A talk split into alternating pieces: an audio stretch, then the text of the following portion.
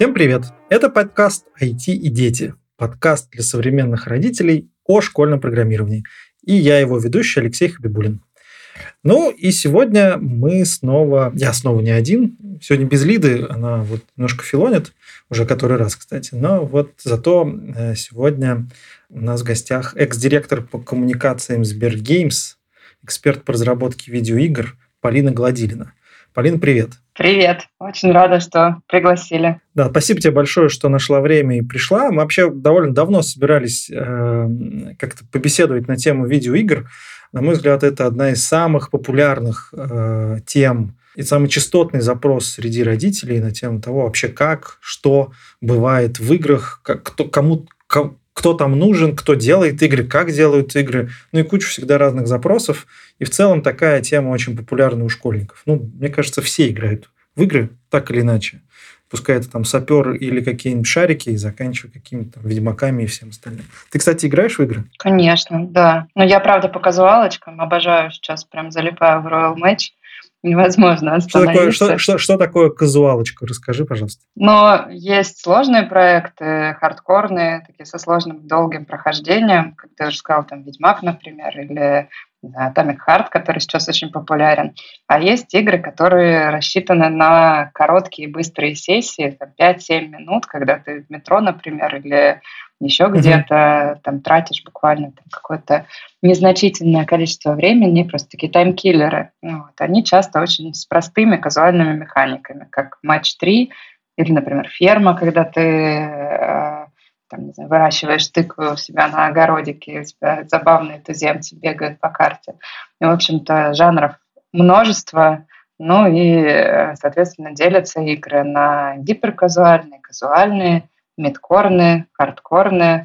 Вот. И инди-игры — это такие простые достаточно игры, которые делаются, как правило, там, одним разработчиком, и такой у них внезапный чаще всего успех какой-то случается, но тоже как отдельный трек, отдельное направление, отдельные игры. Они в целом тоже попадают во все эти жанры. Ну, то есть, в принципе, если ты один или вас там двое-трое, вы же можете все что угодно разрабатывать, да? Любую игру, только, ну, там, что-нибудь сложное вы будете разрабатывать примерно всю жизнь, да?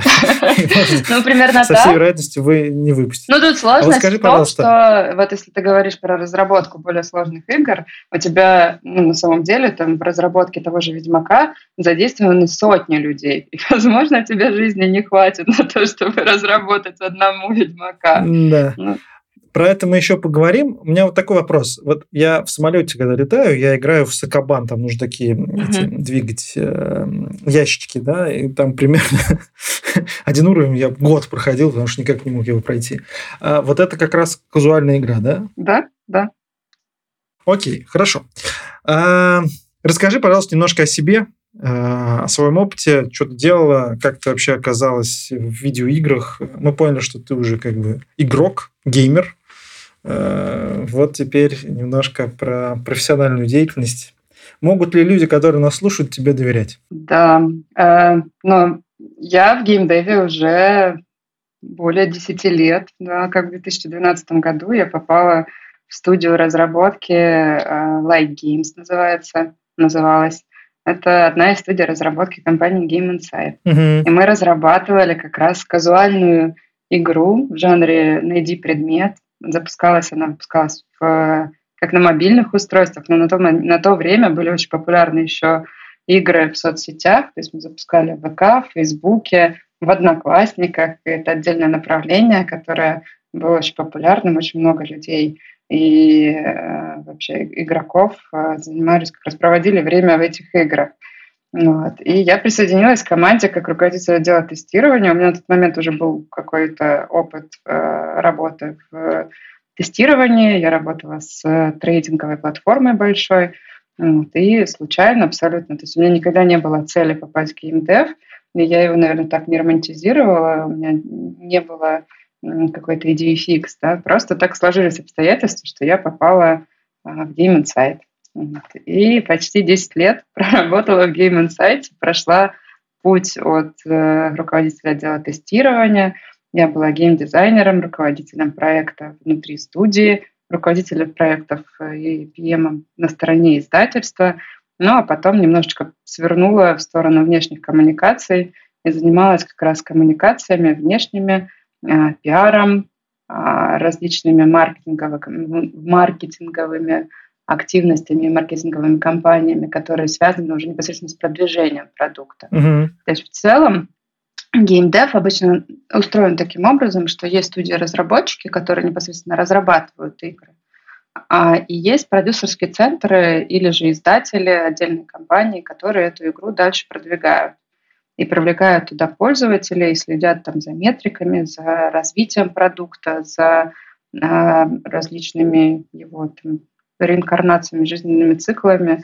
Вот. И тут нужно понимать, что внутри, если мы говорим непосредственно про разработку видеоигр, это действительно программисты, дизайнеры, художники, то есть отдельные огромные кластеры, которые занимаются просто разработкой визуальной части. Вот. А там же звук, например, или геймдизайн, большое тоже направление, абсолютно разное от левел-дизайна, там, тех людей, которые придумывают уровни и разрабатывают вообще механики, до тех, кто считают деньги, и цифры, и баланс сводят, чтобы это было тоже интересно, но при этом и выгодно разработчику. Вот. А дальше продукт готовый, который получается, вот полноценная игра, попадает тем людям, которые его продвигают. Угу. И тут нужны абсолютно другие специалисты, то есть тут нужны и маркетологи, тут нужны пиарщики, тут нужны специалисты по коммуникациям, тут нужны специалисты, которые занимаются развитием каких-то бизнес-отношений. Опять же, я не упоминаю даже бэк-офис, да, который точно так же, как в любой другой компании, он существует, он есть, он специфичен тоже со своими нюансами, но в целом как бы юристы, финансисты все тоже присутствуют и в геймдеве. Такая большая полноценная индустрия, ну, не знаю, как там, нефть добывать, там же все профессии существуют, ну, и какие-то специфические. То же самое в разработке игр, но, мне кажется, по объему денег она, ну, не знаю, кстати, наверное, сопоставима с нефтью, если так смотреть по миру. Не знаю, сложно сориентироваться, какой объем у нефти, но знаю, что, например, 2022 год закончился для геймдева на цифре $187 миллиардов. Это объем игровой индустрии вообще мировой. Я не могу понять, это много или мало. Для меня это какие-то совершенно такие ничего не значащие цифры. $187 миллиардов. Ну, это 3 хоть 100. Больше 3 уже много. Ну, окей, мы будем считать, что это много. И, кажется, что это действительно такая полноценная, абсолютно такая самобытная история, когда там, правда, нужны люди всех профессий, от, условно, какого-нибудь менеджера по клинингу и заканчивая, не знаю, детективами, шпионами, всем такими экзотическими вещами. То есть, я так понимаю, что сейчас во всем мире рынок разработки игр, на подъеме, да, очень много всего выходит, все как происходит. Расскажи, пожалуйста, про нашу страну. Потому что публика в основном слушает подкаст все-таки русскоязычно ориентирована на развитие в России. Вообще, в России сейчас имеет смысл идти и развиваться в геймдеве? Это как бы оправданно? Можно ли будет говорить о том, что ты сможешь построить карьеру, или лучше переориентироваться на что-то другое? Смотри, в России по нескольким, по разным оценкам, порядка 80 миллионов геймеров. Это примерно половина населения нашей страны. Вот, то есть все эти люди играют в игры. Где половина населения, которая не играет? Мне кажется, это заниженные оценки. Ну окей, младенцев убираем. Но вот у меня дети, младшему еще 3 нет, он уже как бы нормально, он освоился.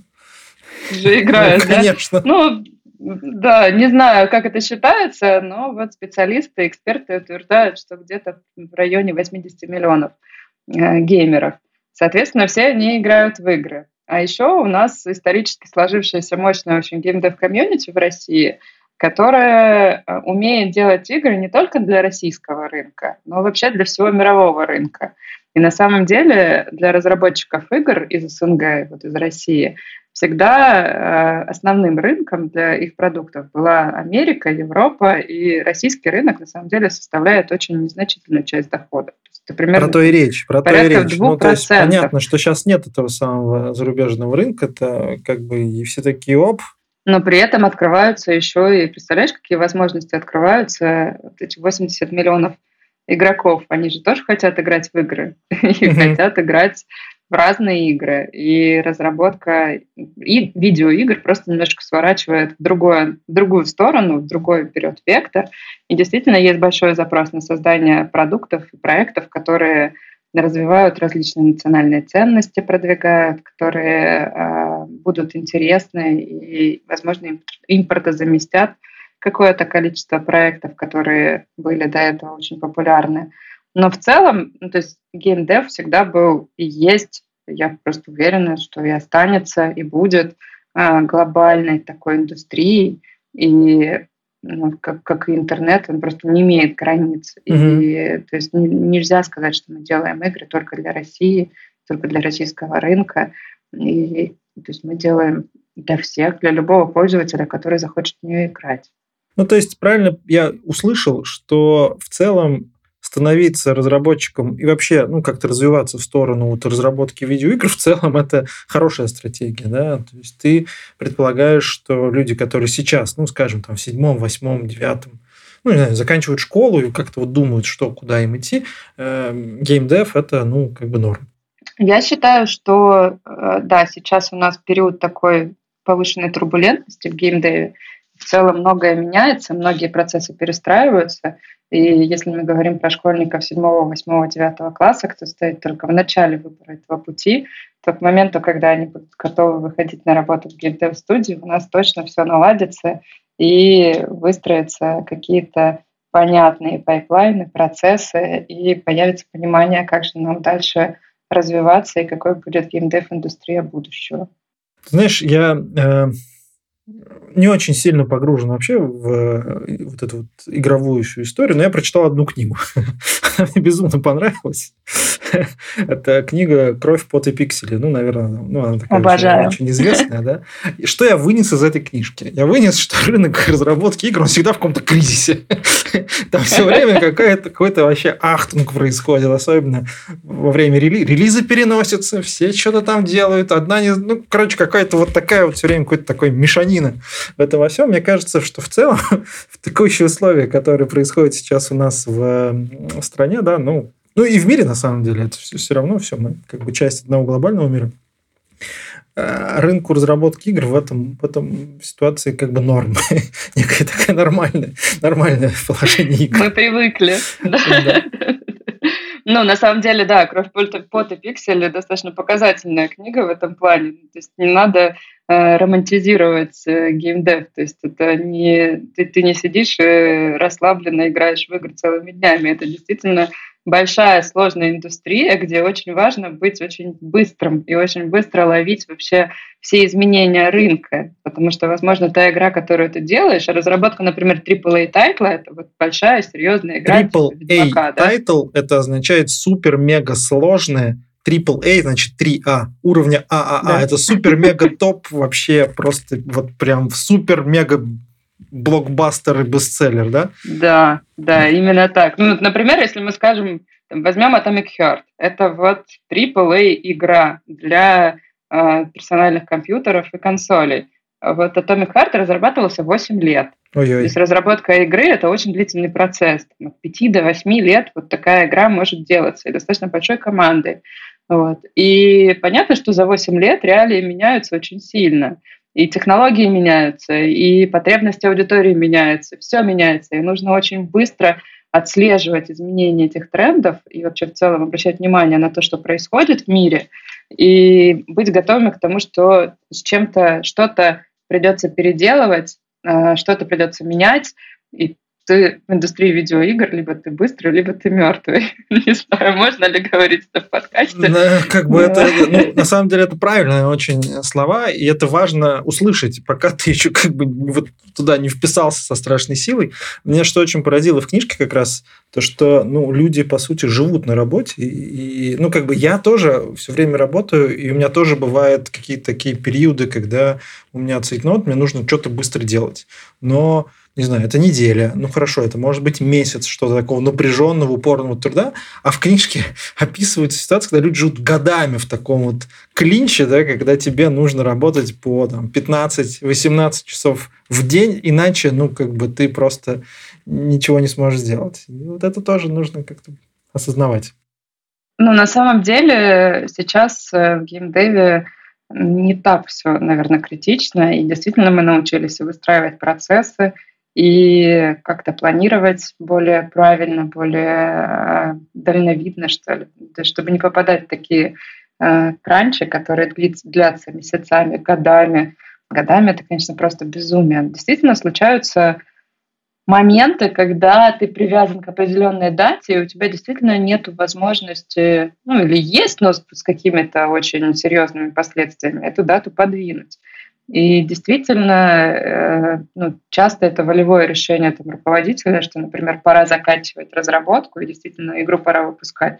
Или наоборот, что игра не готова настолько, что релиз нужно переносить и откладывать. Но в целом все стало намного более спокойно, намного более гибко. Ну, по крайней мере, в тех компаниях, в которых я работала в последние годы и с кем общалась и взаимодействовала в целом. То есть все идет в сторону все-таки такого более качественного планирования. И... Но в целом, да, действительно быть готовым к тому, что может и такое случиться, и там 15-18 часов на работе – это не предел. Ну, наверное, тут в любой профессии, в любой, ну, по крайней мере, в сфере IT, так точно, у нас практически везде есть такая возможность, вероятность. Да, я согласен. Меня просто поразило, что люди годами в этом состоянии находятся. Это, конечно, мне кажется, выжигает публику. Будь здоров. Окей. Ты сказала, что более-менее как-то все это сейчас уже пришло в какую-то там структуру, норму. Давайте чуть-чуть поговорим про то, какие вообще профессии есть внутри. Да? Ты чуть-чуть про это уже сказала, но, тем не менее, вот если посмотреть на разработку, вот, расскажи чуть подробнее, как выглядит процесс разработки игры. Ну, можно на примере, можно в целом. Да, какие специалисты именно в процессе создания игры принимают участие. Сейчас тут весь бэк-офис, продажи, маркетинг, все остальное пока за скобками оставим. А вот все, что касается именно такой вот разработки, что это, какие это профессии? Ну, смотри, разработка видеоигр и в целом индустрия разработки игр, она у нас получается где-то на стыке между креативными индустриями, креативными профессиями, да, и техническими. То есть помимо того, что мы большой кусок вообще в целом разработки продукта тащат на себе программисты, да, то есть это и бэкэнд-разработчики, и фронтенд-разработчики. Бэкэнд – это то, что там внутри, как движок. Сервер, да. А фронтенд – это как бы вот лицо, там, типа вот сайт, там какая-то вот там, то, что видит пользователь. Да, бэкэнд – это логика, которая зашита внутри продукта. Фронтенд – это, да, действительно то, что ты уже непосредственно делаешь внутри игры, с чем ты взаимодействуешь, то есть твой интерфейс. Вот. Программисты работают много с движками. Это такие технологичные платформы, которые позволяют во многом упрощать процесс, какие-то модули готовы использовать. То есть, по сути, ну, если прям совсем упростить, это такой немножко конструктор, но там, конечно, приходится программистам все равно еще много всего делать и дописывать, и все эти модули между собой соединять. Вот. Как самые популярные движки – это Unity, Unreal Engine, и они сильно упрощают жизнь и программистам, и художникам, и техническим специалистам различным, которые уже работают, там, например, с освещением или с какой-то физикой, с логикой того, что происходит. Но в целом, ну, то есть программист как C++, C#, опять же, программист, который там серверную логику пишет, все будут востребованы просто немножечко в разных проектах. То есть такой нельзя выделить какой-то технологический стэк отдельный, который только для геймдева, только он используется в геймдеве. Нет, тут как раз максимально широкий выбор, максимально широкая палитра. Я в 7 классе на Паскале писал игру, и как бы нормально. Да, действительно, тоже имеет место быть и Паскаль, и Бейсик, просто для каких-то более простых игрушек, для разработки которых не требуется команда из 300 человек. Вот. Помимо программистов, в процессе очень сильно задействованы художники. Причем художники как просто художники, тут достаточно какого-то образования, там, не знаю, той же какой-нибудь обычной классической художественной школы. Ну, в смысле, которые вот. Прям рисуют. Прям рисуют, да. Угу. Потому что тут же...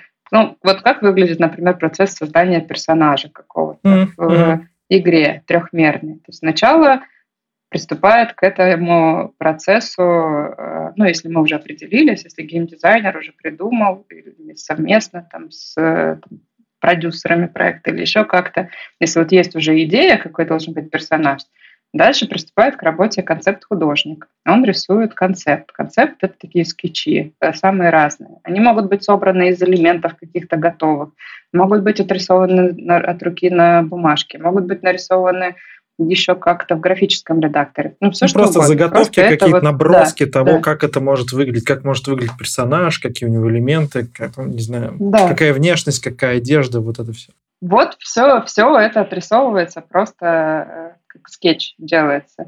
Дальше этот скетч уже дорабатывается. Потом он переходит к 3D-моделеру, который из этого скетча делает полноценную 3D-модель. Под разную игру она будет иметь разные там, характеристики. И это еще одна профессия. То есть есть условный художник, который вот накидал вот этого всего, потом это, вот это все отдал 3D-моделеру. 3D-моделер собрал из этого модельку в 3D-редакторе каком-то там, где вот это все можно крутить со всех сторон, вертеть, и там еще физика какая-нибудь, там плащ развивается на ветру. Нет, подожди. Сначала 3D-моделер ее смоделил. После этого... Он передал ее аниматору, который уже развивает плащ и все остальное делает. И делает там, лицевую мимику, например, если она нужна в проекте, если мы там говорим про Ведьмака, например. Делает, там, не знаю, движение костей, то есть это риггер вообще, это отдельная профессия в 3D-анимации. Риггер — это который там как-то вот, ну, не знаю, скелет внутрь засовывает? Скелет, да. Это вот как раз разработка всех этих костей, скелета, и дальше уже... ну, движение им. Ну, то есть, по сути, есть 3D-моделька, в которую ты берешь, там, зашиваешь скелет, говоришь, как что должно двигаться относительно. Блин, прикольно. Круто как. Вот. Дальше у тебя этот персонаж попадает уже в проект. И в проекте с ним уже работает либо технический художник, который настраивает освещение, которое там падает на этого персонажа, либо уже программист непосредственно, который логику прописывает и в целом как-то его вводит в игру. В общем, вот просто для того, чтобы в игре появился один персонаж, если мы там говорим не игровой, например, персонаж, если он не главный герой, представляешь, сколько вот уже шажочков мы прошли, сколько специалистов тут было задействовано. А в любой большой игре там этих неигровых персонажей, ну это же их там вообще очень много. Чем больше неигровых персонажей, тем интереснее нарратив получается. Именно так. Я не говорю тут про, например, арт-менеджера, который весь этот процесс настраивает и следит за тем, чтобы... Все сеты передавались вовремя тому специалисту, которому нужно. Дальше они где-то сохранились, там в систему хранения попали и все остальное. То есть тут прям, если говорить про арт-отдел... Завод реальный. Это, заводик получается. Ну, то есть там на какой-нибудь, если мы говорим, например, мобильную игру, шутер, например, какой-то, вот, стрелялка, да, ну, такой с там, хорошим уровнем графики. Приятный, да, то есть ты играешь, тебе приятненько посмотреть.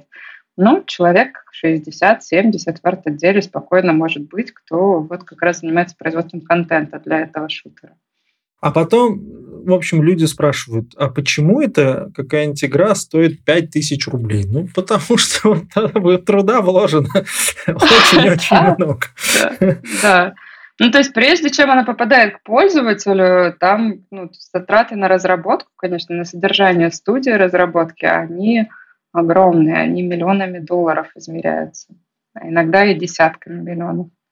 Окей, вот мы разобрались, значит, с созданием персонажей, кто еще принимает вот участие, какие еще профессии можно выделить? Мы там уже 5 насчитали, кто еще? Ну, я думаю, интереснее всего будет, конечно, про геймдизайнеров. То То есть геймдизайнеры тоже бывают очень разные. Бывают геймдизайнеры технические, кто, например, занимается разработкой уровней для игры. Разработка уровня, что ты здесь имеешь в виду, да? То есть что они делают? Вот, что значит разработать уровень? Вот я, знаешь, я вспоминаю, в школе тоже мы что делали? Мы играли, наверное, какое-то подобие там D&D, сейчас бы это назвали, да? Там на листочках что-то рисовали, и, значит, был ведущий, который вот разработка уровня, вот там лабиринт какой-то, мы там кубики кидали, и вот в моей голове разработка уровня – это вот это. Это тоже разработка уровня. На самом деле, в зависимости от жанра. То есть даже если ты играешь там, в матч 3 игру, это 3 в ряд, когда тебе нужно просто 3 одинаковые фигурки собрать рядышком. Они у тебя исчезают. Разработка этого уровня – это тоже работа левел-дизайнера. Ну, то есть это нужно придумать, как это отрисовать, я имею в виду, или придумать логику, или какую-то вот логику, эту вот историю, да. Вот что логика, да? То есть это про логику. Логику, да. Если мы говорим, например, про шутер, то левел-дизайнер может просто собирать уровень из серых боксов. То есть это прямо уровень, на котором не стоят здания или какие-то ресурсы раскиданы, да, уже готовые, а просто серые коробочки. И потом происходит плей-тест, когда тестирование этого уровня, когда там вся команда, например, бегает по этому уровню и проверяет, насколько удобно все, не перекашивается либо где-либо баланс, что, возможно, где-то слишком быстро проходится, где-то слишком долго. Есть какие-то моменты, где ты зависаешь и не можешь вообще пройти. Вот. Это тоже такой длительный процесс. После этого, после левел-дизайнера уже подключается художник по окружению, который эти серые коробочки раскрашивает, не знаю, в разбитые машины, заброшенные склады, ящики с оружием или еще что-нибудь. Ну, в общем, пальмы. То есть, когда я, например, в каком шутере бегу, и у меня лежит аптечка, вот мне нужно сказать спасибо левел-дизайнеру за это. Да. Это левел-дизайнер тебе это доположил. Окей, хорошо. Вот у нас есть уровень, у нас есть игровые персонажи. Что еще бывает? Какие еще нужны люди, чтобы это все сделать? Есть геймдизайнеры, которые придумывают механики в целом. Вот как ты будешь играть, что ты будешь играть, какие тебе предложить акции, например, различные там, что сегодня можно купить особенный какой-нибудь сундук, в котором на в три раза больше всяких ресурсов, по более низкой цене. Это все делают геймдизайнеры. Но геймдизайнеры бывают тоже разные. Бывают те, кто считают деньги, считают баланс, считают вообще вот ту самую логику, чтобы нигде не перекашивалось, чтобы не деньги не ты имеешь переизбыток. В виду внутриигровые деньги? Ну, как внутриигровые, так и реальные деньги. То есть мы же все-таки про бизнес, и все равно игры, несмотря на то, что это классно, задорно, весело, приносит море эмоций. Сейчас ты реально сломала во мне картину мира. Я думал, что дизайнеры и деньги – это обычно как бы такие вещи. Там, не трожь, я творю. Какие деньги? Это все мусор. А тут нет, оказывается, как бы... Интересно. Но на самом деле все участники процесса, насколько это заинтересованы в том, чтобы игра стала выгодной, стала приносить какой-то доход, чтобы деньги были у компании. Но мы вот еще с тобой совсем не затронули часть, связанную там, с какой-то историей, с написанием этой самой истории, там, сценарии какие-то. Это же тоже, мне кажется, так очень-очень-очень много людей в это увлечены. Есть и нарративные дизайнеры, если проект предполагает. Это как раз те люди, которые пишут полностью весь текст, расписывают игровой мир. То есть вот с самого начала, как ты попадаешь в эту вселенную. Точно так же, как в фильме, например. Да? Ты начинаешь смотреть фильм, ты же не сразу понимаешь, где ты, что происходит, но все равно весь этот мир живет и подчиняется каким-то законам. Вот изначально этот мир прописывают как раз сценаристы и нарративные дизайнеры. Вот это люди, которые придумывают, что это такое. Дальше все это обвязывается механикой. Слушай, а насколько это подробно вообще? Ну, то есть, вот мир насколько детализирован, когда вот... Ну, я понимаю, что если это зависит от, ну, не знаю, условно объема проекта, да, если это какая-то серьезная игра, то, наверное... На самом деле, зависит от игры. Потом книжки можно делать. Ну, по некоторым играм действительно можно выпускать книги. Как множество есть артбуков, есть множество книг, которые прямо во вселенной написаны. Опять же, Чего далеко ходить? Вот есть фильм «Uncharted на картах не значится» с Томом Холландом. Да. Это вот полностью фильм, который снят по игре, по мотивам игры. Вот в игровой вселенной. Тупейший, извини меня, я не смог. Есть Last of Us. Вот, пожалуйста, пример сериала, который вышел непосредственно по игре. То есть вот он полностью соответствует игре, тем событиям, которые, как ты проходишь игру. Есть, опять же, там тот же фильм по Варкрафту, который снимают уже довольно старенький. Вот он снят во вселенной Варкрафта. То есть это вот вселенная, которая вот игровая вышла к нам вот наружу. Да? Так есть и в обратную сторону. Есть там книги по Гарри Поттеру и есть игры по Гарри Поттеру. Они вот ушли в обратную сторону. То есть тут все очень связано, и одно с другим очень тесно переплетено. Но не для всех игр, на самом деле, нужен сценарий, не для всех игр нужна такая глубокая проработка. Но часто бывает, что наоборот, на готовую механику уже натягивается какая-то логика вселенной. То есть когда у тебя есть уже понятные игровые механики, как там те же 3 в ряд, да, ты лопаешь шарики, но при этом тебе нужен еще какая-то нарративная история, то есть какая-то пронизанная через весь геймплей. Ну, то есть это может быть, как, например, в играх Плейрикса, где ты помогаешь дворецкому восстанавливать дом, и это еще одна линия. Да, может быть, как в играх, не знаю, каких-то Royal Match, например, мой любимый. Там ты строишь дворец для султана вот, и спасаешь его из различных передряг. Он все время куда-то попадает то к драконам, то еще к кому-то.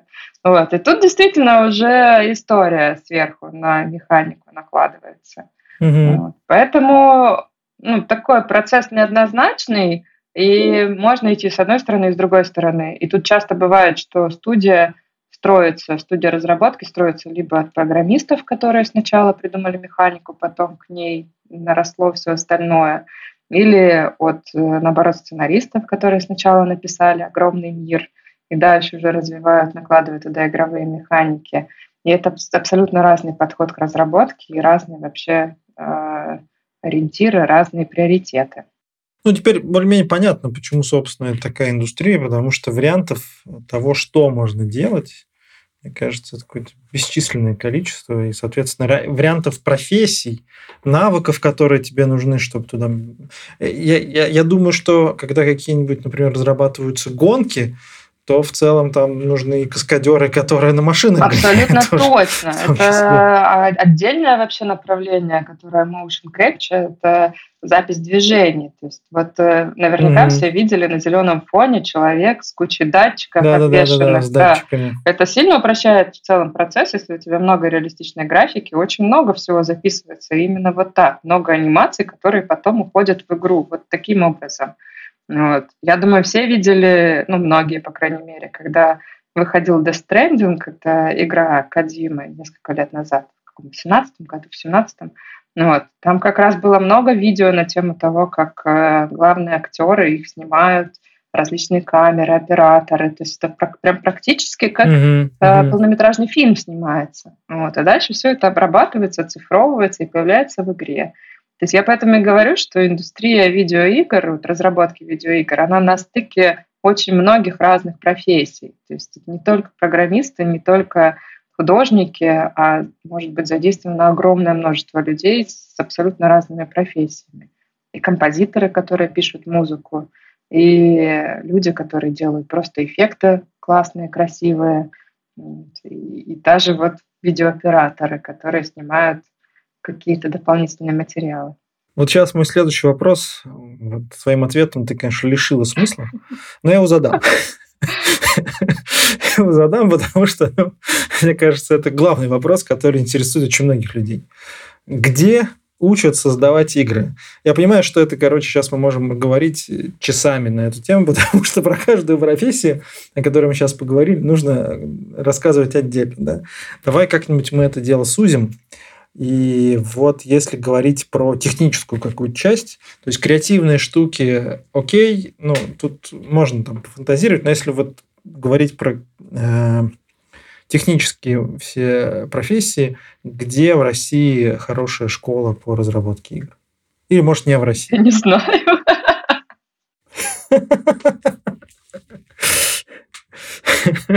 Окей, вот ребята, которые приходили на работу в компании, где ты работала, они с каким бэкграундом чаще всего? Ну, там, если говорить про программистов. На самом деле, самым разным бэкграундом, из самых разных областей, из самых разных вообще вузов приходят ребята. На самом деле, что самое главное для разработчика игр? Это любить игры и любить играть в игры. И, ну, наверное, не очень приятно прозвучит для родителей, если ребенку запрещать играть в игры, то... Ну, наверное, ему сложнее будет попасть и на работу в индустрию видеоигровую. Я лично считаю, что базовое образование и базовые навыки можно получить практически в любом вузе, который хорошо преподает, где хорошо преподает программирование. Да? То, что котируется на рынке вообще в целом по IT, оно точно так же востребовано и в геймдеве, в игровой индустрии. А дальше уже именно игровой опыт добавляет тут в эту историю такую тоже серьезную часть. И плюс к этому дальше уже практика. То есть если ты пробуешь разрабатывать что-то или приходишь на стажировку, например, в крупную компанию, где тебе уже специалисты, разработчики с опытом рассказывают, показывают, как что делать. Ну и в целом огромный вообще кусок образовательный. Это различные видеоуроки по использованию там, тех же редакторов и движков, как Unity или Unreal Engine. Очень тоже много можно почерпнуть оттуда, из различных туториалов и разных уроков. Ну то есть это некая такая, уже ты набиваешь руку, смотришь какие-нибудь там фишки, как это там, что делать, именно с точки зрения конкретной платформы, да, то есть, да. Не знаю, как ты учишься там, в фотошопе что-то делаешь, то же самое, ты там как-то узнаешь лучше то окружение, с которым ты работаешь. Да, у тебя должны быть базовые навыки какие-то, базовое представление о том, как строится проект, о том, как строятся процессы, выстраиваются, о том, как, не знаю, committed в гид, а дальше ты уже принимаешь... Важный навык.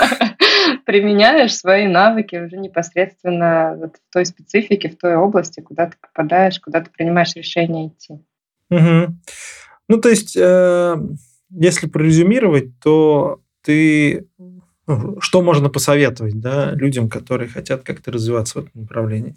Это все-таки обратить внимание на такое нормальное программирование, там всякое объект-ориентированное, функциональное и... в том числе там, алгоритмы, структуру данных и все вот это, да, и потом уже идти и разбираться с конкретными технологиями, которые, собственно, применяются при разработке игр. Правильно я слышал? Да, абсолютно правильно. То есть без базы, без понимания вообще в целом логики программирования, наверное, не получится, к сожалению. Но, как, собственно, мы тут сегодня с тобой, как ты рассказала, да, что даже если ты не умеешь программировать, и тебе это не очень нравится, место в компании людей, которые разрабатывают игру, тебе может найтись, мне кажется, всегда. Точно. В зависимости от того, что тебе ближе. Но даже если... Что-то рисовать, придумывать. Да, даже если ты хорошо работаешь цифрами, но тебе, например, с базовым математическим образованием, вот, пожалуйста, можно всегда найти себе применение и в геймдизайне, и рассчитывать баланс, и рассчитывать в каких-то играх, возможно, даже физику просчитывать, там, как, например, двигаются машинки в тех же гонках, симуляторах. То есть это же тоже отдельно. Ну, то есть моделирование такое, по сути. Дурацкий вопрос, у тебя какое образование? У меня техническое. Я закончила Ростовский государственный университет. Мехмат. Факультет механики, математики, компьютерных наук. То есть я программист по образованию. И у меня специализация была как раз финансовая и актуарная математика. О, прикольно. Класс. Окей. Я думаю, что уже вот примерно мы к концу движемся. И у меня есть один вопрос, который, мне кажется, сейчас очень актуальный. Такая хайповая штука вокруг всяких генеративных нейросетей. И вообще про искусственный интеллект сейчас очень много говорят на разном уровне и применим ко всему. Мне кажется, ну вот мое ощущение такое довольно дилетантское, да, что вот применение искусственного интеллекта именно в играх ну, это определенная такая новая ступень развития вообще игровой индустрии, и вот этого большого игрового мира, когда ты приходишь, значит, в игру, а тебя окружает мир, который вот наделен, каждый условный неигровой персонаж наделен искусственным интеллектом, ты можешь с ним болтать сколько угодно. Это, мне кажется, вообще уже получается какой-то следующий уровень погружения в эту вселенную. Да? Немножко вот твое мнение хочу узнать относительно того, как искусственный интеллект может повлиять на индустрию разработки игр и вообще на опыт, который получают люди. На самом деле мы давно в геймдеве уже пользуемся технологиями, связанными с искусственным интеллектом. То есть и генерируемые уровни, которые генерируются там, в зависимости от твоего прогресса, от твоего прохождения. Там. И, опять же, там, те же персонажи, которые могут жить по каким-то своим законам. То есть все это в играх внедряется и используется уже достаточно давно. Если говорить про персонажей, например, там, про графику, но опять же, я не разделяю опасения, что там, сейчас художники останутся без работы и все остальное. Там еще очень много работы, и в целом очень много всего, что можно делать дальше с результатами работы искусственных интеллектов. Да, наверное, во многом позволит нам ускорить вообще в целом разработку игр. И, скорее всего, даже то есть большая проблема у разработчика игр, что всегда не хватает контента, недостаточно. Нужно больше контента, потому что больше обновлений, там уже 4000 уровней, которые прошли твои десятки миллионов пользователей, закончились, нужно еще 4000. Ты эти 4000 делал 3 года, а тут как бы... Вот, и всегда недостаточно, всегда мало. И я думаю, что тут как раз искусственный интеллект нам сильно поможет, но, опять же, без человека мы тоже никуда не останемся. То есть разработка игр автономной не станет. Вот, поэтому, да, как ускорение, как инструмент, как еще один инструмент. То есть раньше-то игры, например, писали просто там, на чистом C++, например, да, и не было никаких движков. И игры появлялись, просто появлялись дольше, больше времени требовалось на их создание. Так и здесь искусственный интеллект – это еще один из инструментов, которые помогают разработчику.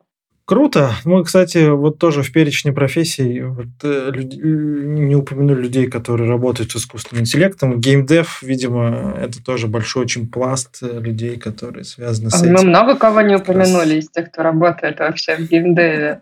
Опять же, если мы заговорили уж про искусственный интеллект, дата-сайентисты вообще в целом очень востребованы в геймдеве тоже. То есть аналитики, как игровые, так и маркетинговые. Очень много данных, которые обрабатываются, на основе которых строятся различные там, и предсказания, модели предсказательные, и в целом проводится анализ, как пользователь себя ведет в играх.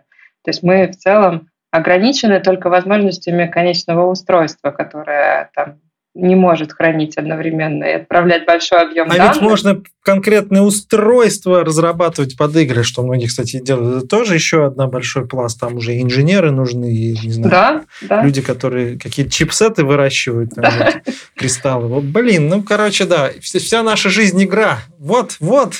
Мне кажется, что теперь, можно сказать, вся наша жизнь компьютерная игра. И вся наша работа, она, может быть, так или иначе связана с индустрией игр. Много чего мы, конечно, не обсудили. Очень насыщенно и интересно. Хочется еще кучу всего поспрашивать. Я думаю, что, наверное, мы соберем какие-то вопросы с наших слушателей. Уверен, что они появятся. И, возможно, устроим запись еще одного выпуска, где попытаемся, может быть, как-то сфокусироваться. Сейчас мы так вот обо всем, да, как-то сфокусироваться и что-то там где-то поразбираться. Очень интересно. Спасибо тебе, Полин, что пришла и поделилась с нами небольшим кусочком своего большого опыта в работе с играми. Безумно интересная тема. И сразу захотелось во что-то поиграть. Спасибо, что пригласили. Надеюсь, что очень поможет кому-нибудь вообще при выборе будущей профессии. Или, возможно, развеет какие-то страхи относительно выбора будущей профессии. Может быть, у родителей или у самих студентов, детей. Будем надеяться. Самое главное – пробовать и смотреть, нравится, не нравится, и дальше как-то во всем развиваться. Хорошо, спасибо. Это был подкаст «IT и дети», подкаст о школьном программировании для современных родителей. Сегодня мы разговаривали с Полиной Гладилиной, экс-директором по коммуникациям компании SberGames, экспертом, как мы сегодня выяснили, большим экспертом по разработке видеоигр. Спасибо большое. Напоминаю, что вы нас можете слушать на всех платформах, где вы слушаете подкасты. Если вы еще на нас не подписались, обязательно подпишитесь на эту платформу, где вы слушаете подкасты.